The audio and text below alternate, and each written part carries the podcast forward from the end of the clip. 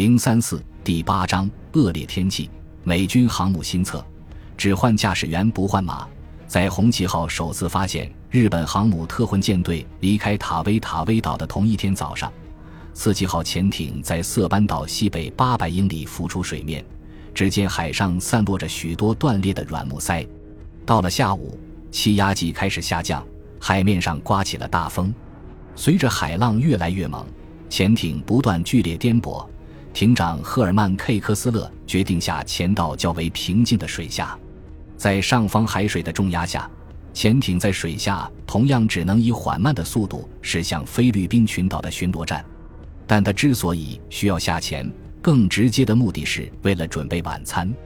来到水下后，艇身不再晃动，运船的水手可以趁机恢复体力，众人也可以享用一顿像样的晚餐。六月十四日。子夜刚过，在黎明前的黑暗中，科斯勒再次浮上水面，发现潜艇正处于台风的边缘。面对排山倒海般的巨浪和持续不断的狂风，他不得不竭尽全力以保持艇身平稳。滔天的海浪一次又一次砸向剑桥，少量海水流入了潜望塔打开的舱口中。作为水兵，没有人介意身上被打湿。但如果科斯勒任凭海水灌入潜艇，就会导致电子设备或无线电设备失灵，他将无法确定日军舰队的方位，而他的首次作战巡逻也将毫无意义。因此，在接下来的一个小时里，他仍然停留在海面上，并试图向洛克伍德将军发去天气报告，但这一切显然徒劳无益。随后，科斯勒下令刺旗号再次下潜。当天。科斯勒一共三次来到潜望深度以观测海象，但每一次都有巨浪袭来，他只好使尽浑身解数在浅海中保持潜艇直立。下午，科斯勒再次浮出水面，但潜艇的一部主发动机进水，气压计迅速下降。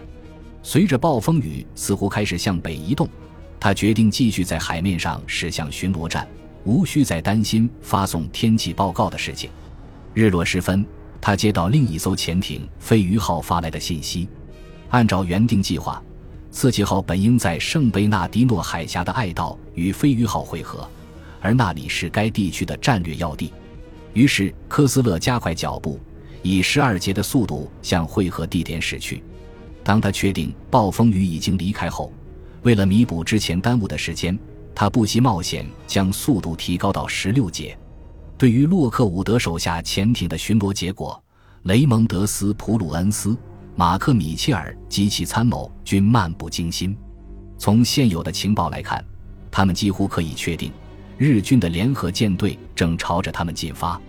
问题在于该如何应对：固守待敌，还是主动出击？米切尔的参谋长阿利伯克虽然不是飞行员，但他清楚来自东方的盛行风有何战术意义。他知道。为了弹射和回收飞机，航母特混舰队不得不经常转向东方逆风而行。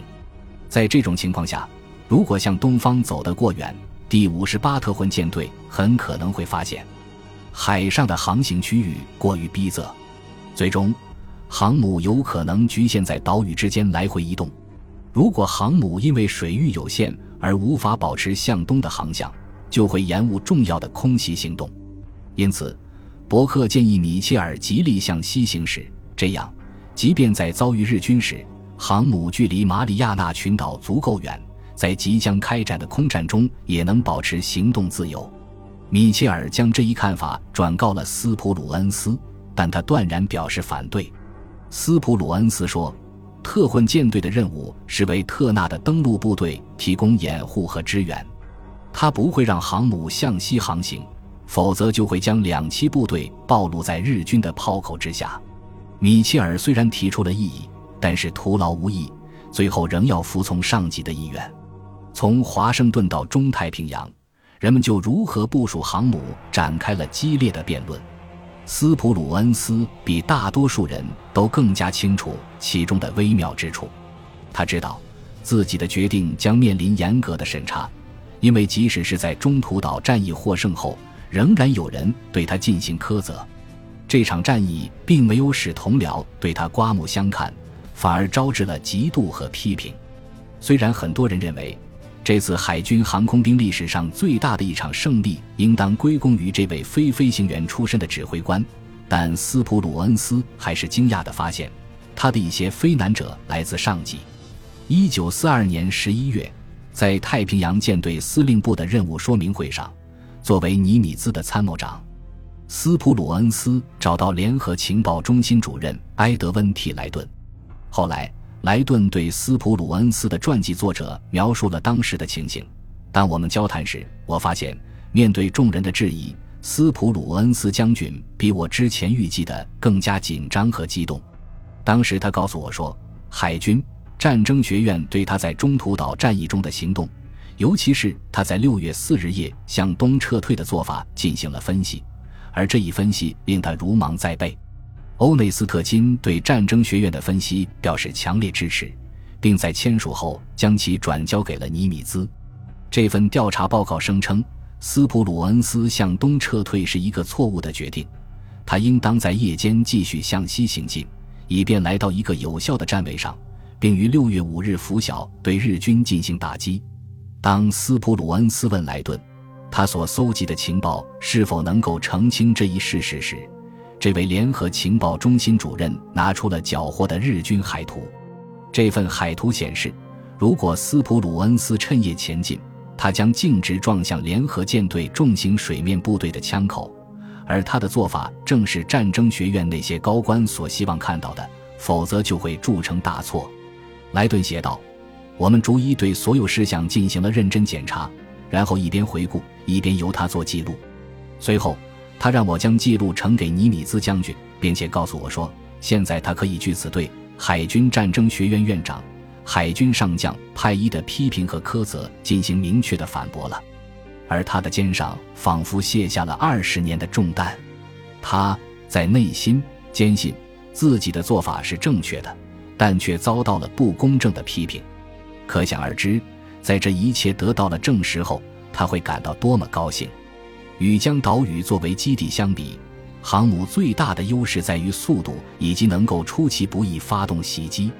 斯普鲁恩斯已经在特鲁克岛、夸贾林环礁、埃尼威托克岛和对马里亚纳群岛开展的战斗机扫荡中证明了这一点。岛屿本身固定不动，其作战半径显而易见。然而，尽管斯普鲁恩斯十分看重发动奇袭，但他不会高估机动性的作用，因此，就像在中途岛一样，他认为自己的责任是为地面部队提供掩护，不能为了追逐敌军舰队的幻影而擅离职守。在中途岛发动伏击时，他所处的位置仍然能够为岛上提供空中支援，而这是他的职责所在。这一次，即便会因此丧失对日本航母发动突袭的机会，他的做法也没有改变。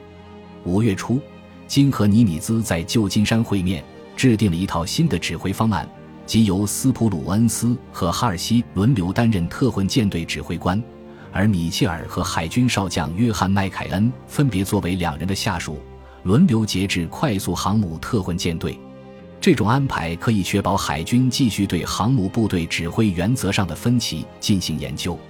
当斯普鲁恩斯和米切尔担纲时，他们的部队被称为第五舰队和第五十八特混舰队。到了秋季，当哈尔西和麦凯恩接管后，他们将更名为第三舰队和第三十八特混舰队。在公共马车制度中，马车不换驾驶员，只换马。哈尔西后来写道：“但我们的做法恰恰相反，我们只换驾驶员，不换马。这对马来说十分困难，但是行之有效。此外，”这种做法往往能够误导日本人，使其对我们的海上力量做出过高的估计。这种安排一方面确保了航母部队的连续性，因为斯普鲁恩斯和哈尔西指挥的是同一支舰队；另一方面，在如何对其进行调遣的问题上，指挥官的思维模式将定期发生重大变化。在哈尔西看来，这就意味着航母能够有效发挥自身的作用。